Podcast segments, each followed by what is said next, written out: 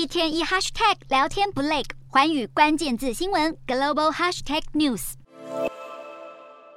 日本政府日前公布了八月观光数据，一整个月以观光目的入境的外国游客只有一万八百多人，和七月一样未见起色。如果加上商务游客和留学生等等，八月访日的外国人总计有十六万九千八百人，是去年同期的六点六倍，但还是只有疫情前二零一九年同月的百分之四左右。不过，日本从本月七号开始进一步放宽限制，开放没有导游陪同的半自助行。有观光业者表示，终于开始看到外国游客回流的迹象。加上近来日币不断贬值，许多游客也趁机大买特买，让疫情前的爆买潮再现。另外，根据日媒报道，日本首相岸田文雄稍早在纽约参加活动时，松口提到，日本预计十月后将再度放宽入境限制，不只要废除单日入境上限人数，还会开放个人自由行和短期免签证，被认为是想进一步提振观光，弥补日元贬值带来的经济冲击。台湾哈日族引颈期盼自由行开放，南韩民众也早已开始抢购机票。当地旅行社透露，截至本月十八号，日本行的预约件数比上个月同期暴增了百分之八百二十二。准备迎接外国游客回流，日本政府计划修法，让旅馆业者可以拒绝不戴口罩等不配合防疫政策的旅客住宿。法案预计在下个月的临时国会中提出，